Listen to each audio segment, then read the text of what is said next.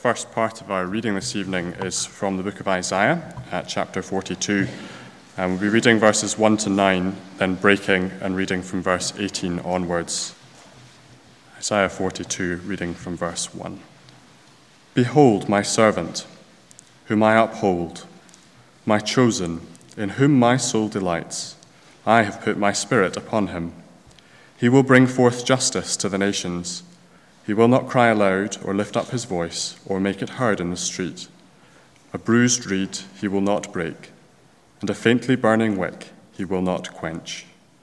He will faithfully bring forth justice.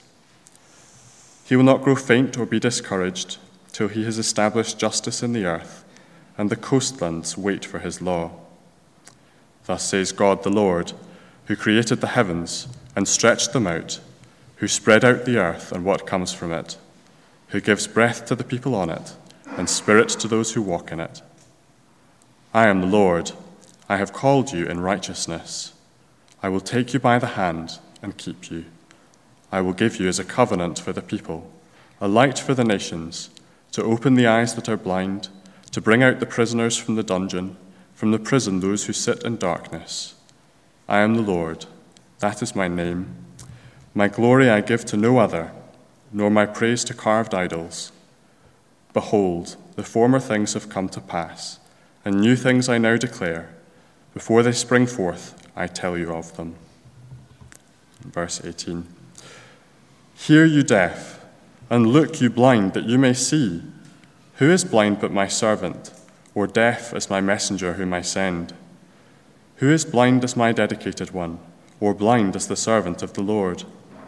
He sees many things, but does not observe them. His ears are open, but he does not hear. The Lord was pleased, for his righteousness' sake, to magnify his law and make it glorious. But this is a people plundered and looted. They are all of them trapped in holes and hidden in prisons. They have become plunder with none to rescue, spoil with none to say, Restore. Who among you will give ear to this? Will attend and listen for the time to come. Who gave up Jacob to the looter and Israel to the plunderers? Was it not the Lord, against whom we have sinned, in whose ways they would not walk and whose law they would not obey? So he poured on him the heat of his anger and the might of battle. It set him on fire all around, but he did not understand. It burned him up, but he did not take it to heart. But now, thus says the Lord, he who created you, O Jacob, he who formed you, O Israel. Fear not, for I have redeemed you. I have called you by name. You are mine.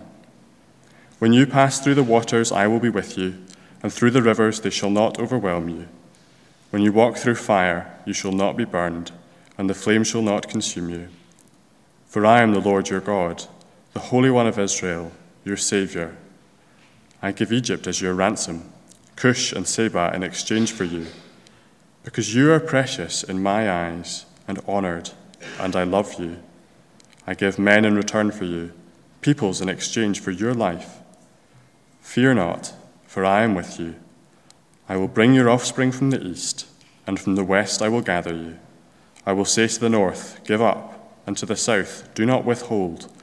Bring my sons from afar, and my daughters from the end of the earth everyone who is called by my name, whom I created for my glory, whom I formed and made. Amen.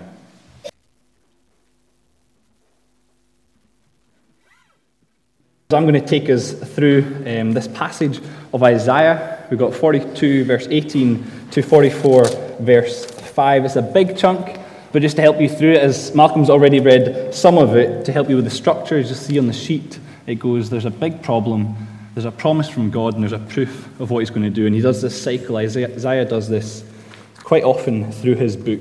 So, just to kind of help you with what's going on, that's what it is. So, I'm going to read from 43, verse 8, pick up our reading, and I'm going to read right through to 44, verse 5. Isaiah 43, verse 8, and that's on page 603 in the church Bibles. Bring out the people who are blind, yet have eyes, who are deaf, yet have ears. All the nations gather and the peoples assemble. Who among them can declare this and show us the former things? Let them bring their witnesses to prove them right, and let them hear and say, It is true. You are my witnesses, declares the Lord, and my servant whom I have chosen, that you may know and believe me and understand that I am He. Before me, no God was formed, nor shall there be any after me. I, I am the Lord, and besides me there is no Savior. I declared and saved and proclaimed when there was no strange God among you. And you are my witnesses, declares the Lord, and I am God. Also, henceforth I am He. There is none who can deliver from my hand. I work, and who can turn it back? Thus says the Lord, your Redeemer, the Holy One of Israel. For your sake I sent to Babylon, and bring them all down as fugitives, even the Chaldeans in the ships in which they rejoice. I am the Lord, your Holy One, the Creator of Israel, your King. Thus says the Lord, who makes a way in the sea, a path in the mighty waters, who brings forth chariot and horse army and warrior. They lie down, they cannot rise. They are extinguished, quenched like a wick. Remember not the former things, nor consider the things of old. Behold, I am doing a new thing. Now it springs forth. Do you not perceive it?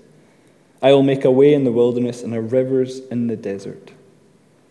The wild beasts will honor me, and the jackals and the ostriches. For I give water in the wilderness, rivers in the desert, to give drink to my chosen people, the people whom I formed for myself, that they might declare my praise. Now, this is halfway through the, um, the cycle that he has. So he has two cycles. He says the same thing. He repeats it to emphasize his main points. Then he starts again with the problem and the promise. Verse 22, he starts again. Yet you did not call me, O Jacob, but you have been weary of me, O Israel. You have not brought me your sheep for burnt offerings or offer, honored me with your sacrifices. I have not burdened you with offerings or wearied you with frankincense. You have not bought wheat cane with money or satisfied me with the fat of your sacrifices. But you have burdened me with your sins. You have wearied me with your iniquities. I am he who blots out your transgressions for my own sake, and I will not remember your sins. Put me in remembrance. Let us argue together. Set forth your case that you may be proved right. Your father, first fathers sinned, and your mediators transgressed against me.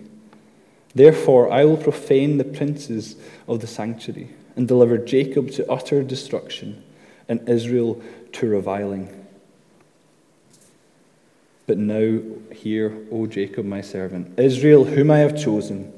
Thus says the Lord who made you who formed you from the womb and will help you. Fear not, O Jacob, my servant, Jeshurun, whom I have chosen. For I will pour water on the thirsty land and streams on the dry ground. I will pour my spirit upon your offspring and my blessing on your descendants. They shall spring up among the grass like willows by flowing streams. This one will say, I am the Lord's Another will call in the name of Jacob, and another will write on his hand the Lord's, and name himself by the name of Israel. Let's pray before we begin. Loving Heavenly Father, we thank you for your word. We thank you we get to gather this evening to sing your praises, to hear what you have to teach us from your word. We pray, Lord, this is a big passage. We pray we'd understand the simple message of the gospel. Our hearts would be warmed to Jesus and warmed to you, and we'd remember just how sinful we are and how graceful you have been to us. We pray this in your name. Amen. So tonight's passage starts at 42, verse 18. If you want to flick back there, that would be great. Malcolm read it for us from 18 to 43, verse 7. And what you have to understand is these verses are shocking 42, 18, 19, and 20. It would have gone like an uppercut to an Israelite listening to this. They would have been absolutely shocked. Israel has been called God's servant. Flick back to 48 verse, 41, verse 8, the page before. God says to Israel, But you, Israel, my servant. And then at the end of verse 9, he says, You are my servant. I have chosen you and not cast you off. So when Israel heard 42, verse 1, that we also had read tonight, Behold, my servant, whom I uphold, my chosen, in whom my soul delights. Israel thinks they are that servant. We heard last week that God's servant was going to bring justice to the world. 42, verse 6 I am the Lord, I have called you in righteousness. I will take you by the hand and keep you. I will give you as a covenant for the people, a light for the nations, to open the eyes of the blind, to bring out the prisoners from the dungeons. The Israelites would have read this and thought this was talking about them. This is talking about us. God has raised us up to bring justice to the world. If you imagine a kind of UN Senate type thing with all the countries lined up there, and Isaiah is there reading out his book, and he's reading 42, and Israel would think, this is great. They'd puff their chest out, they'd maybe walk down to receive some plaudits. They'd have this swagger on them and think, we are great. God is going to raise us up to bring justice. Now, listen to verse 18 that comes after all that talking of this servant. Isaiah says, Hear, you deaf, and look, you blind, that you may see. Who is blind but my servant? Or deaf as my messenger, whom I send? Who is blind as my dedicated one, or blind as the servant of the Lord? Just imagine the shock of that. The punch to the gut. Puffed up Israel would sit down very quickly, and they should, because God is going to deal with them directly. That servant I spoke of is not you, Israel. You are not that servant. You have not been my faithful servant, so I have to send another. And what's great is this servant is going to be the servant who's going to bring Israel back to be that servant. Israel expected to be that servant, but they find out that they are blind. This other servant, who we later find out is Jesus, would make it possible for them to be the servant. And tonight's passage looks at why, the problem that they have, why they have failed in their job. But by the end of it, we will find that there's a real tangible hope, despite the shocking start to this. And my hope and prayer for tonight is that through God's word, we will understand more of what is promised to Israel. But my real prayer is that we are left with praise on our lips for the God who makes promises and keeps his promises time and time again. That we would understand our utter dependence on God's provision for us. So, what is Israel's problem? Why have they failed? Why are Israel not the servant who brings justice to the world? Well, the verses tell us they are blind and they are sinful. Because they are sinful. The problem for Israel is that they're blindly sinful, blind to God and blind to their own sin. They're not doing the job that they were meant to do. Just look at the language it says in verse 19. Who is blind but my servant, or deaf as my messenger? If a servant is to do their job as a servant, to serve, they have to be able to see. They have to know what they're doing. Or the messenger, what kind of press secretary is deaf? How can he tell any memos, any points, any information when they are oblivious to it? And he goes further, he follows through with me. We're going to run through these verses because there's a lot to cover, but it's really great when you see how it all hangs together. Verse 21 The Lord was pleased for his righteousness' sake to magnify his law and make it glorious. God was happy. He wanted to magnify his law through Israel, his servant, to show the world how good it was, how glorious it was to live God's way. But the problem we've been seeing throughout Isaiah is that they're in exile. They're prisoners in a foreign land. It says they're looted and plundered.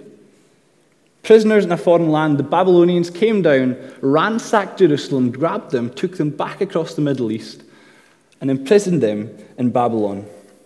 Israel's in bondage, stuck in a foreign land, worked like slave, governed by another ruler. How are they meant to be the light to the world when they're like this? Verse 24 carries on Who gave up Jacob to the looter, and Israel to the plunderers? Was it not the Lord against whom we have sinned, in whose, name, whose ways they would not walk, and whose law they would not obey? They were meant to be God's bright, shining light to the world, like a loudspeaker telling of how good it was to live God's way, to live God's law out. But they didn't pay it any heed. They were not God's servants because they didn't walk in his way. They didn't listen to what he had to say. They didn't follow his laws. They looked nothing like the God they were meant to be resembling. Nothing like the God they were meant to represent. They were completely faithless to this faithful God. They were faithless with every idol that tickled their fancy. How were they to be any sort of beacon to the world of how good it was to follow God? Then, verse 25. So God poured on him the heat of his anger, and the might of battle. It set him on fire all round, but Israel did not understand. It burned him up, but he did not take it to heart. God poured out his anger. He's saying, That's why you're in exile. That's why you are where you are, because of your sin. And it's still not worked, still not paid any attention to it, did not take it to heart. They were sent to exile as this restoration project to reform them, to turn them around, but they still haven't turned around. They're still blind. The deep seated problem of sin wasn't dealt with. What we have to understand tonight is this problem of sin, this blindness to God, this utter rejection of His ways, His words, and Himself, is true of every single human on earth. This blindness to God, this rejection of His ways, created in His image, we have been utterly faithless. 100 out of 100 of us, 10 out of 10, every single person in this room has not fully followed God's ways, have not always obeyed His laws, have not always made them look glorious. Like faithless Israel, we have wholeheartedly been faithless to God. We took what God had given us and turned our back on Him. I'm saying this and I'm going to land on it a lot tonight because the grace of the gospel will come later, even in these verses, but it comes later in the book. But to truly understand the depths that we were in, to know fully God's resolute devotion for us, we have to see how resolutely we detested Him. We have to under, understand our sin, our aimless wandering around, groping in the dark for anything that would help, our inability to see God or worship Him as we should and as He deserves. We see later in the chapters how this develops and unfolds. The reason for going through Isaiah at the pace that we're going at through in Chalmers is to take slices of the gospel message and just focus on them week by week, painting a picture bigger and bigger. We'll get to the suffering servant of Isaiah 53, 54, and 55. But to get there, we have to just sit solemnly, soberly, where we are just now with the problem of our sin. Our number one problem And this is Israel's deepest problem. They have this capital P problem of sin, their number one problem. And now, because of that, they have this minor, in comparison, problem of exile. Stuck in foreign territory, away from home, their situation seems absolutely hopeless. But, 43, verse 1, I love it when the Bible throws in a but. All this of verse 18 to 25 is 100% true. And despite this, God makes a promise.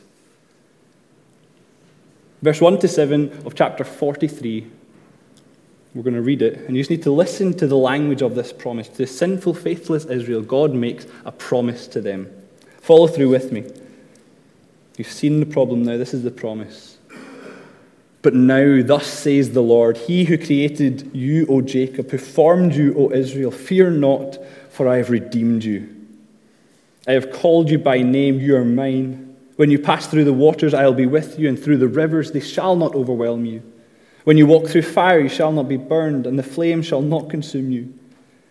For I am the Lord your God, the Holy One of Israel, your Savior.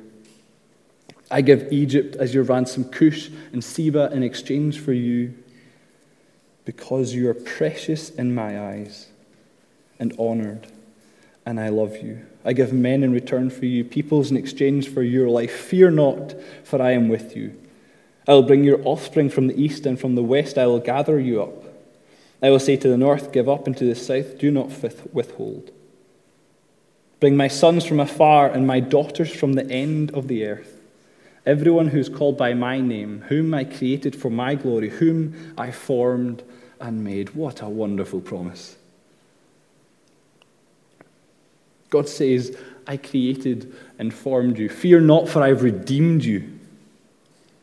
Chosen, redeemed, created, formed. Verse 2 Through waters I'll be with you. Rivers won't overwhelm you. Fire won't touch you. God's protection is promised. And why? Simply because of verse 3. Why? Because he is the Lord your God, the Holy One of Israel, your Savior. It's just incredible. Remember how bleak the situation is. Remember where they are. Remember who this is to people who are completely faithless to God. Then, verse 4, some of the most endearing language in the entire Bible. You are precious in my eyes and honored, and I love you. God says this to sinners, downright faithless people I love you, and you are precious. This God is so different to the God we're told about in TV and media and school, in the lecture hall, and with our colleagues at lunchtime. God is not some far off deity, a puppet master in the sky, a kid with a magnifying glass.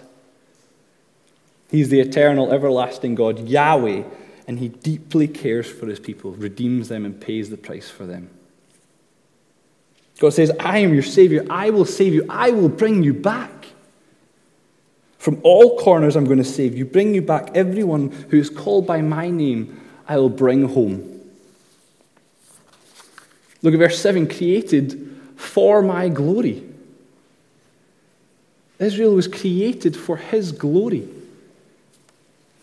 God, who made and formed, will save his people to be his people for his glory. This servant will be back to servant duties once more. They're going to be called back to Israel, away from their exile, back home from where they've been ransacked from.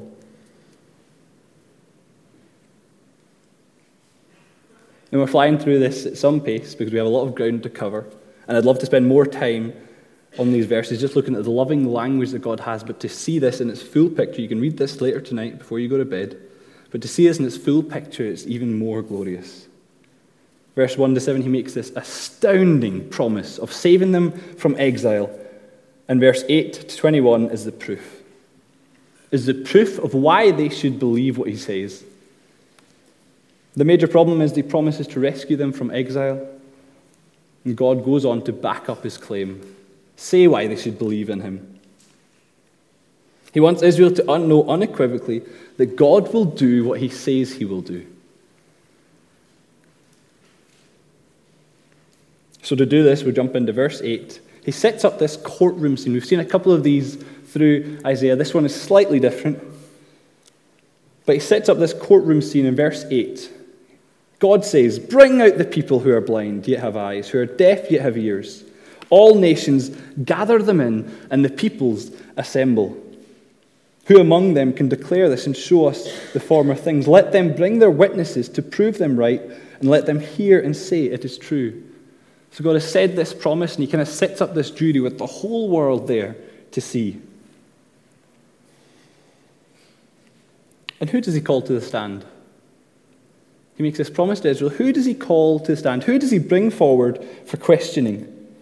Read verses 10 to 13. You are my witnesses, declares the Lord, and my servant whom I have chosen that you may know and believe and understand that I am He. Before me there was no God, no God was formed, nor shall there be any after me. I, I am the Lord, and besides me there is no Savior.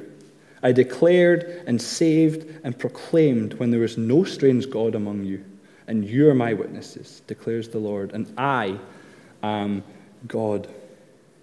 Who does he call? He calls Israel themselves. You are my witness. You're the proof that I will rescue you. And you're sitting there, you can just imagine if Israel's sitting in the stand after being puffed up earlier, they're sitting in the stand, ready, sitting in front of the jury. And they think, What, me? How am I meant to prove anything? How am I some sort of witness to you? I'm sitting in exile, miles away from home, miles away from any sort of safety. How am I meant to prove anything? And God says, verse 11, I, I am the Lord, and besides me there is no Savior. I declared and saved and proclaimed you. You are my witnesses, and I am God. And keep following through verse 16 and 17. The Inquisition goes on further. What God does, He looks back to Exodus, where He saved Israel once before. Just listen to the Exodus language. Imagine them standing at the other side of the Red Sea. Thus says the Lord, who makes a way in the sea, a path in the mighty waters, who brings forth chariot and horse, army and warrior. They lie down, they cannot rise, they are extinguished, quenched like a wick. How is Israel God's witness? How are they to know what he says he will do because he's got prior? He's got previous in doing this. He's done it once before, he'll do it again. Exodus, where Israel was in bondage, in slavery, stuck in a foreign land, worked like slaves under the rule of a foreign God. Sounds familiar, right? Sounds very similar to where they are right now. And with Exodus, God plucked them out, took them across the desert, defeating the superpower of the world at the time and took them back to Israel, to Jerusalem, without Israel lifting a sword. God's already saved them once before through nothing of their own doing. He's got history of doing this. He's already chosen them, declared them, saved them, and proclaimed them. Of course, I'm going to do it again. I've saved you already. Why wouldn't I do it again? Why wouldn't I be able to do it again? In verse 18, he carries on Remember not the former things, nor the things of old. Behold, I am doing a new thing, now it springs forth. Do you not perceive it? I will make a way in the wilderness and rivers in the desert. I'm doing a new thing. Exodus, exile. Of course I'll do it. I've never not pulled through before, is what God says to them. And then look just to the way he finishes, verse 21 the people, Israel, whom I formed for myself, that they may declare my praise. We flick back to 43, verse 7. It's the same. At the end of the promise, he says, Everyone who's called by my name, whom I formed for my glory, that he's doing this so they will be his witness once more. His servant, he's not abandoned them, he's calling them back to sing his praise. He's chosen his people. It's great, isn't it? God's doing it, done it once before. Of course, he's going to do it again. There'll be a highway back to Jerusalem right through the desert. The promise of this new Jerusalem we've been hearing about all this time. It's wonderful. It's great. God promises to rescue them. He proves it, or he says he proves it by what he's going to do, what he's done before. He's going to do it again. So it's problem solved, right? All seems well. They will at some point be going home out of this Babylonian captivity. God has promised it, and God hasn't not pulled through his promise before. But think about it. They'll make it back. They'll get back to Jerusalem. They'll make reforms in the way they live, in the way they are. They'll vow to worship God more, to listen to his words to follow him wholeheartedly, to pray, to read, to attend every Bible study, every synagogue meeting that they have, every single Sabbath. But it'll never last. It's never lasted before. Why would it last now? Sheer effort will get so far, but the deep rooted problem is exactly the same. They're still blind and they're still sinful. And what I mean, what's to say after this inconceivable rescue mission, they won't just turn back to the way they've always been?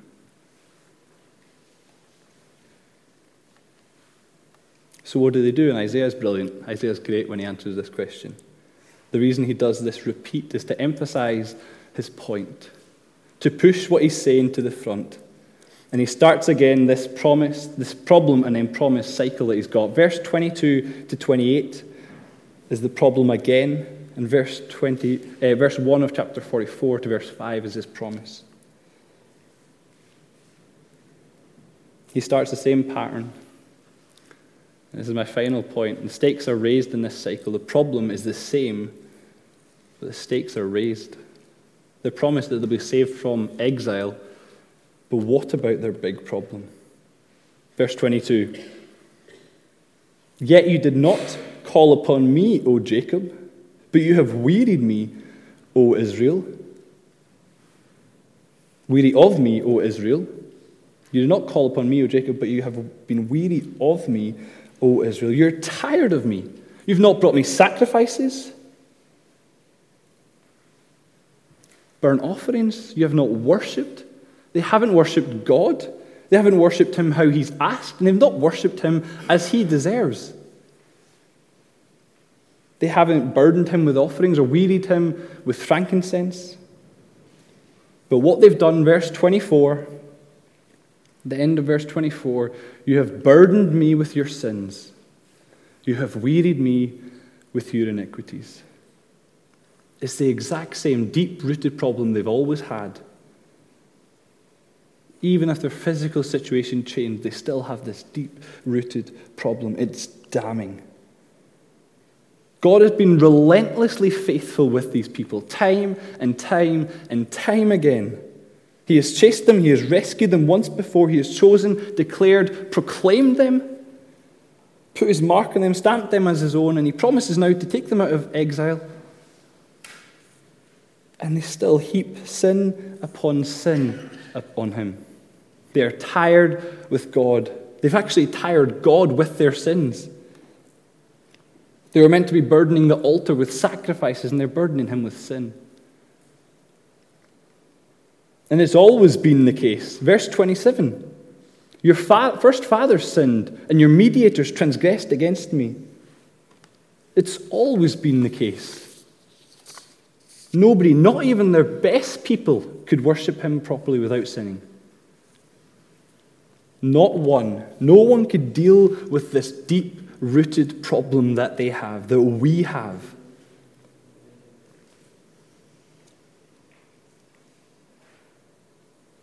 It's always been the case. And listen to what God says he will do at verse 28. Therefore, I will profane the princes of the sanctuary and deliver Jacob to utter destruction and Israel to reviling. The picture is bleak. The picture is damning. Israel has forsaken God time and time again from the very beginning. There's this image of Israel time again, time again being faithless, deserving absolutely nothing. This country was meant to be the servant, this beacon to the world of God's glories, God's law. But they're wearying him, heaping sin upon him, and absolutely blind to it. And again, this is heavy stuff, but I want us to wrestle with this, to reflect on the pain that this causes God, the utter disdain that our sin shows to God. The ever faithful, ever loving God, and our explicit rejection of Him. Without Jesus, this is exactly what we were like. This is where we were, heaping our sin, heaping our rebellion in the dark, stumbling around, burdening God with our sin, and deserving of destruction. Deserving of the anger of God to be poured out, this fire. It's stabbing every single one of us. tonight in Edinburgh, in Scotland, around the world, every single one of us.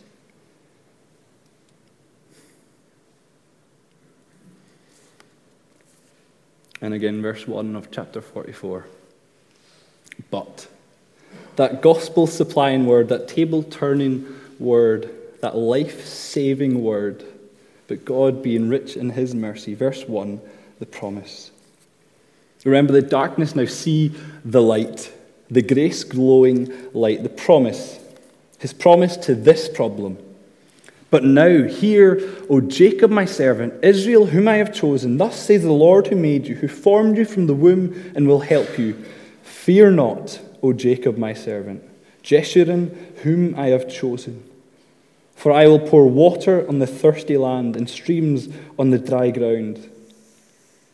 I will pour my spirit upon your offspring and my blessing on your descendants. They shall spring up among the grass, like willows by flowing streams. This one will say, I am the Lord's. Another will call in the name of Jacob, and another will write on his hand the Lord's, and name himself by the name of Israel. God's promise to pour out his Spirit on his servant, his faithless servant. Again, making them his people, his chosen people. He waters the dry desert land. Blessings on the descendants. The people will be called by the Lord's name. They will be God's people, and he will pour his Spirit on them, giving them life. And actually, I don't know if you noticed, but back, back in verse 25, halfway through the problem, God says, I am he who blots out your transgressions for my own sake, and I will remember not your sins. He's promised to blot out their sin. Wipe the slate clean, remove the stain, remember the sins no more. He's promised to pour his spirit that gives life and opens the eyes of the blind and take away the sin of the world. The chronic problem will be well and truly dealt with forever, entirely. The problem that they've had from the very beginning, time and time again, the deep rooted heart problem, the heart will be made new. It's going to be dealt with.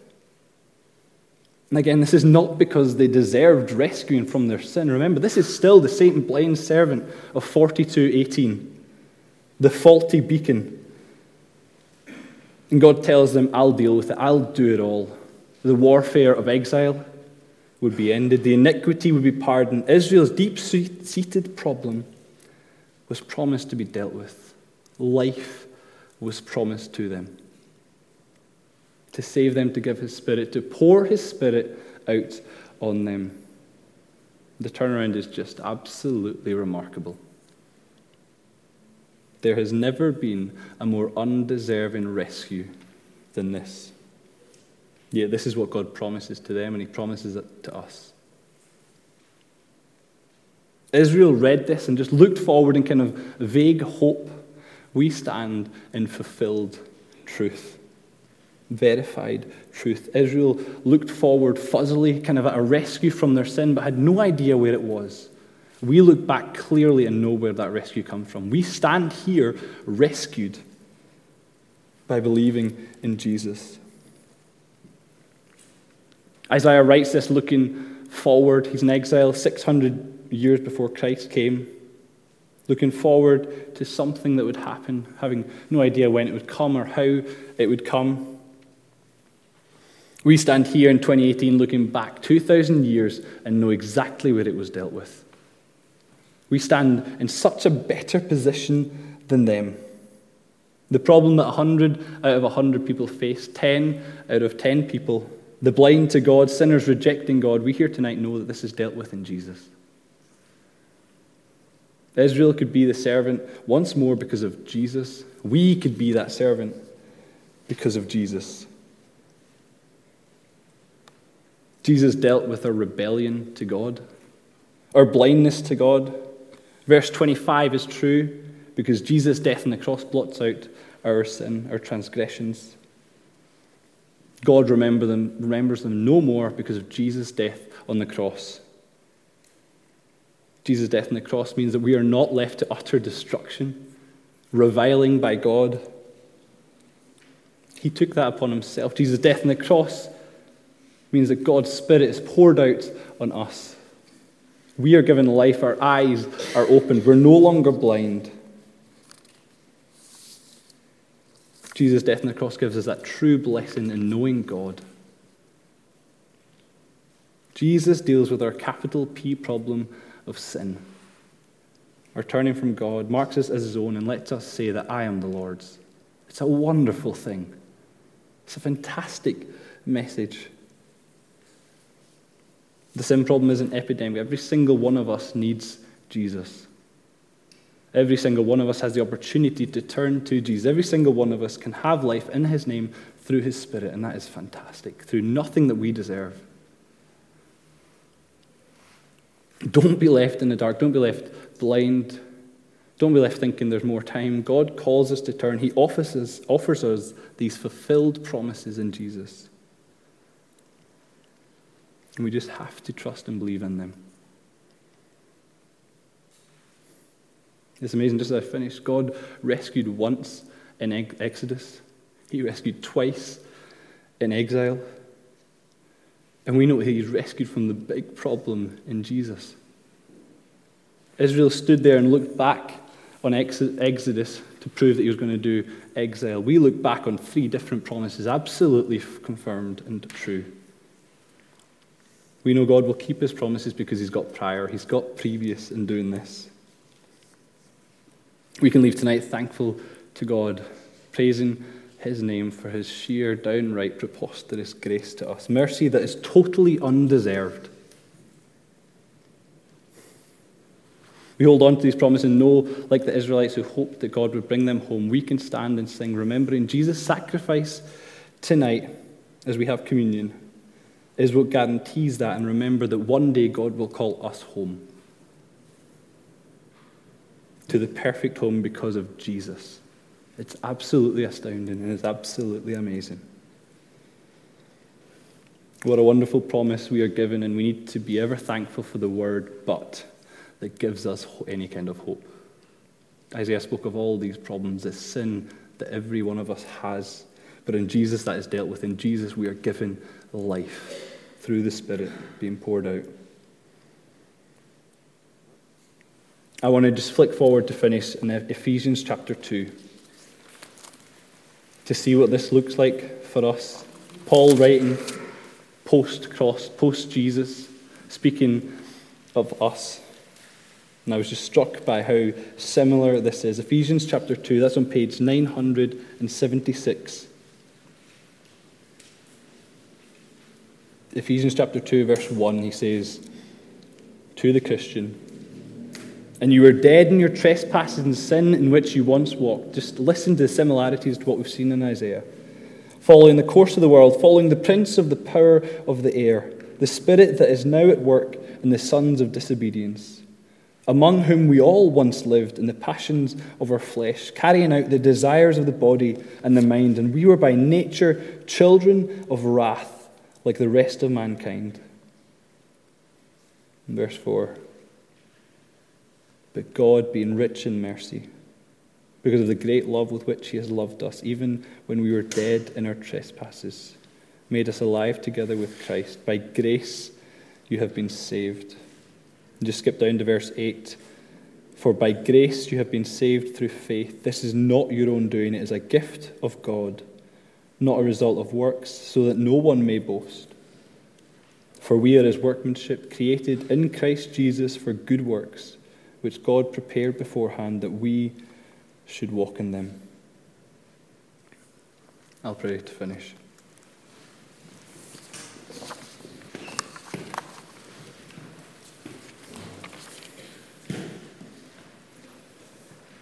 Loving Heavenly Father, we thank you for the truth of this message. We thank you, God, that you are a promise keeping God. We thank you, God, that Isaiah looked forward in hope. We look back at the cross, where our deep seated, deep rooted problem was dealt with once and for all, giving us life. We thank you and we praise you for this. In your Son's precious name. Amen.